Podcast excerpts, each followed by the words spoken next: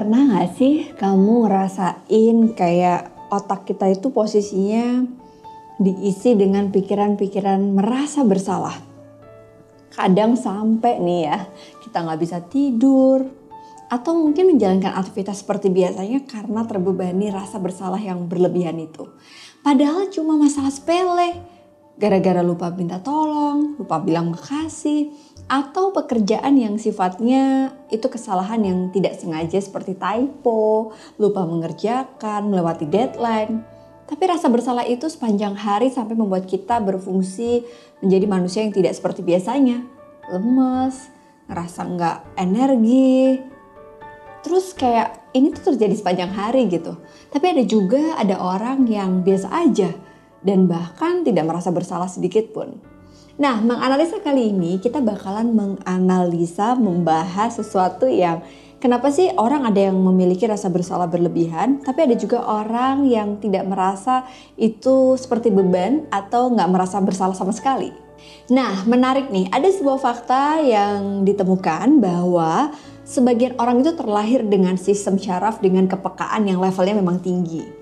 Dalam psikologi, istilah ini dikenal dengan hypersensitive person atau H S P, di mana mereka adalah orang-orang yang sangat sensitif, kemudian stimulus kecil itu dianggap menjadi sesuatu yang apa ya, berlebihan, bahkan rasa sakit hati atau sedih ini membuat mereka sampai nggak enak buat ngomong sama lawan bicaranya, dan bahkan beberapa menggunakan cara agresif atau bicara dengan nada yang tinggi. Orang dengan sensitivitas yang tinggi ini cenderung terlihat emosional nih. Sehingga ciri-ciri yang paling menonjol pada H S P ini adalah kalau nonton film biasanya orang-orang ini akan cenderung terbawa suasana, entah menangis, ikut kesel, atau bahkan pengen melabrak si pemain yang ada atau pemeran yang ada di film tersebut. Hayo, siapa nih yang kalau nonton drakor rasanya pengen banget ketemu dan menjambak si pelakor yang ada di film itu? Nah, ternyata istilah ini disebut dengan H S P itu bukan sebuah uh, tanda-tanda atau termasuk klasifikasi dalam gangguan mental. Jadi orang yang sangat sensitif ini tuh bukan termasuk uh, penyakit mental atau disebut dengan mental disorder. Tapi mereka yang terlahir dengan sensitivitas yang tinggi ini cenderung apa ya, Uh, ketidakmampuan mengelola emosinya dengan baik, sehingga inilah yang membuat mereka berlebih merespon sesuatu. Sebenarnya menjadi orang yang sensitif seperti ini tuh ada manfaatnya loh. Bisa dibayangkan nih, karena tingkat empati dan kepedulian yang tinggi, orang-orang seperti H S P ini tuh akan menjadi sosok yang mendengarkan cerita orang lain dengan empati, kemudian dia juga akan mendengarkan dengan baik, dan sebagai lawan bicara biasanya orang-orang ini tuh betul-betul bisa tahu apa yang dirasakan oleh lawan bicaranya. Coba teman-teman lihat, di sekeliling kita adakah orang dengan tipikal seperti ini yang memang kalau ngobrol atau curhat sama dia tuh enak banget gitu, karena orangnya tuh begitu peka, empatik, dan memahami banget apa yang kita rasakan meskipun dia nggak ada di posisi yang sama. Tapi tahu nggak sih, orang-orang seperti ini tuh cenderung memiliki sensitivitas yang lebih tinggi. Artinya ketika dia menghadapi masalah yang serupa atau masalah berat dalam hidupnya, tidak sedikit atau cukup banyak orang yang ada di kondisi tersebut itu juga sebenarnya sensitif terhadap masalah pribadi. Nah, ternyata berlebihnya sensitivitas ini juga perlu kita waspadai, walaupun dengan kadar tertentu ini baik untuk kita merasakan empati pada orang lain. Nah, kalau ini berlebihan sampai membuat orang tersebut itu menjadikan permasalahan yang sebenarnya sepele bisa diatasi dengan Uh, simple, itu mengganggu produktivitasnya atau menjadi beban hidup yang berat banget nih. Oke, apa yang harus kita lakukan teman-teman? Pertama, tentukanlah prioritas. Untuk menghindari hal uh, tersebut atas sensitivitas kita yang terlalu berlebihan, sebenarnya perlu loh membuat circle seperti yang udah pernah aku bahas di episode berdamai sama diri sendiri yang waktu itu aku gak nyangka ya, aku syuting itu menjelang mau ke airport itu di salah satu hotel yang ada di Bandara Halim. Terus itu video sampai satu juta orang nonton dan banyak yang bilang relate sama kondisi mereka.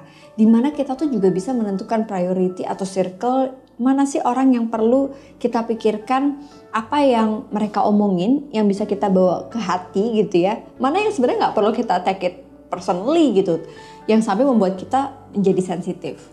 Nah, menentukan prioritas ini juga tidak hanya tentang people atau circle kita, tapi prioritas tentang mana yang perlu kita pikirin banget, things yang mungkin terkait sama pekerjaan, relasi personal kita dengan orang yang kita sayang, atau sebenarnya sesuatu yang sebenarnya nggak penting gitu, ada di luar circle atau di luar uh, sesuatu yang itu adalah hal yang sebenarnya bisa kita taruh dulu masalahnya.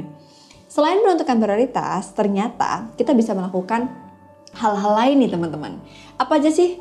Jadi kita juga bisa fokus pada solusi. Walaupun pada saat kita menyadari ini adalah bagian terpenting sebelum kita menemukan solusi.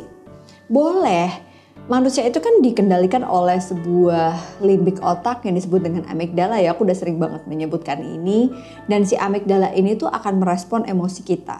Jadi wajar kalau kita tuh punya sensitivitas yang tinggi, karena apa yang kita lihat secara visual itu akan ditangkap si amigdala tadi, kemudian disebarkan kepada fungsi korteks yang lain. Dan inilah bedanya orang dengan hypersensitivitas ya, atau H S P tadi, person yang sensitifnya tinggi. Mungkin kemampuan dia merespon si amigdala tadi tidak terlalu baik atau mengelolanya dengan tidak bijak. Artinya dia fokus pada emosinya, terlalu berlebih, dan mengikuti solusi itu mengikuti emosi yang hadir. Padahal kalau kita pernah bahas juga tentang pendewasaan seseorang adalah once kita merasa tidak baik-baik saja, tapi kita melakukan sebuah reaksi terhadap emosi yang tidak baik. Jadi teman-teman, kalau kita fokus pada solusi, aware dulu sama emosi yang hadir. Setelah aware, kita nggak perlu berlarut-larut. Cepat-cepat aja turning into solusinya apa sih? Dan meskipun solusi itu nggak bisa langsung datang gitu ya, karena kalau kita semakin berpikir how to fix that problem, artinya justru ini yang membuat kita semakin cemas. Fokus pada solusi ini tidak harus selesai hari itu juga, tapi pelan-pelan bertahap kita melakukan improvement atau satu proses untuk menuju penyelesaian masalah yang sedang kita hadapi. Tenang aja, nggak ada masalah di dunia ini satupun yang tidak ada penyelesaiannya. Kalaupun kita sedang berada dalam kesulitan yang memang belum kita temukan, apa jawabannya? Itu adalah satu proses membuat kita semakin lebih baik kan ke depannya. Jadi investasi ini perlu kita hayati sebagai sebuah hal yang akan membuat kita lebih bijak. Dengan seperti itu, kita nggak perlu baper-baper amat atau sensitif berlebihan. Boleh, kita sedang ada dalam episode itu. Tapi ternyata teman-teman, orang-orang dengan hypersensitivitas ini, dia akan apa ya, ada pada situasi relasi yang tidak menyenangkan. Biasanya mereka akan jadi sulit untuk punya hubungan interpersonal kepada pasangannya, kepada teman-temannya, dan orang-orang yang sensitif banget ini tuh biasanya akan sulit untuk bisa menemukan orang yang cocok dengan mereka. Nah, apa yang bisa kita lakukan teman-teman? Fokus dengan apa yang bisa kita kendalikan itu adalah bagian dari kita merespon emosi kita. Artinya seringkali itu kita pusing sama sikap orang lain, ya kan? Tapi coba deh kalau kita pikirkan lagi, emang bisa kita mengubah orang lain? Don't try to fix them. Jangan pernah deh mau mengatur orang ini harusnya ngomong apa. Ini dia mulutnya ini banget, ceplas-ceplos banget, kayak gak ngerti perasaan kita. Sebenarnya kalau dipikir-pikir, orang mulut-mulut dia, omongan-omongan dia, kita nggak bisa ngerubah sekejap. Tapi respon kita terhadap omongan mereka, itulah yang bisa kita sebut dengan cara kita mendewasakan diri. So, it's okay teman-teman kalau teman-teman sekarang sedang dalam kondisi sensitif. Ada satu episode di mana manusia itu kalau kita bicara dalam kesehatan mental, dia akan ada di low energi dan kemudian naik lagi. Down lagi, ups lagi. Dan sebenarnya nggak masalah loh. Semua orang punya fungsi dalam setiap episode yang berbeda-beda.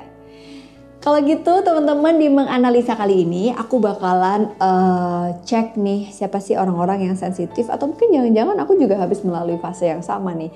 Aku kemarin sempat kayak ngerasa lagi sensitif banget, terus buru-buru fokus pada respon perilaku yang positif. Akhirnya menemukan hal baru seperti hobi berkebun, kemudian merangkai bunga yang dulu nggak terpikir nih bakalan suka dengan hal-hal kayak gitu. Ternyata ini bisa mengalihkan sensitivitas kita sehingga kita jadi orang yang lebih produktif dan fokus pada solutif, bukan perasaan yang sensitif tadi. Enjoy the moment dan sampai ketemu di episode berikutnya. Kalau kamu suka sama episode ini, thank you banget yang udah kasih jempol. Dan aku belajar untuk tidak sensitif kalau ada yang ngasih kayak gini ya. Karena siapa tahu kepencet, iya kan? Thank you ya, sampai ketemu di episode Analisa Channel di Menganalisa berikutnya. Bye!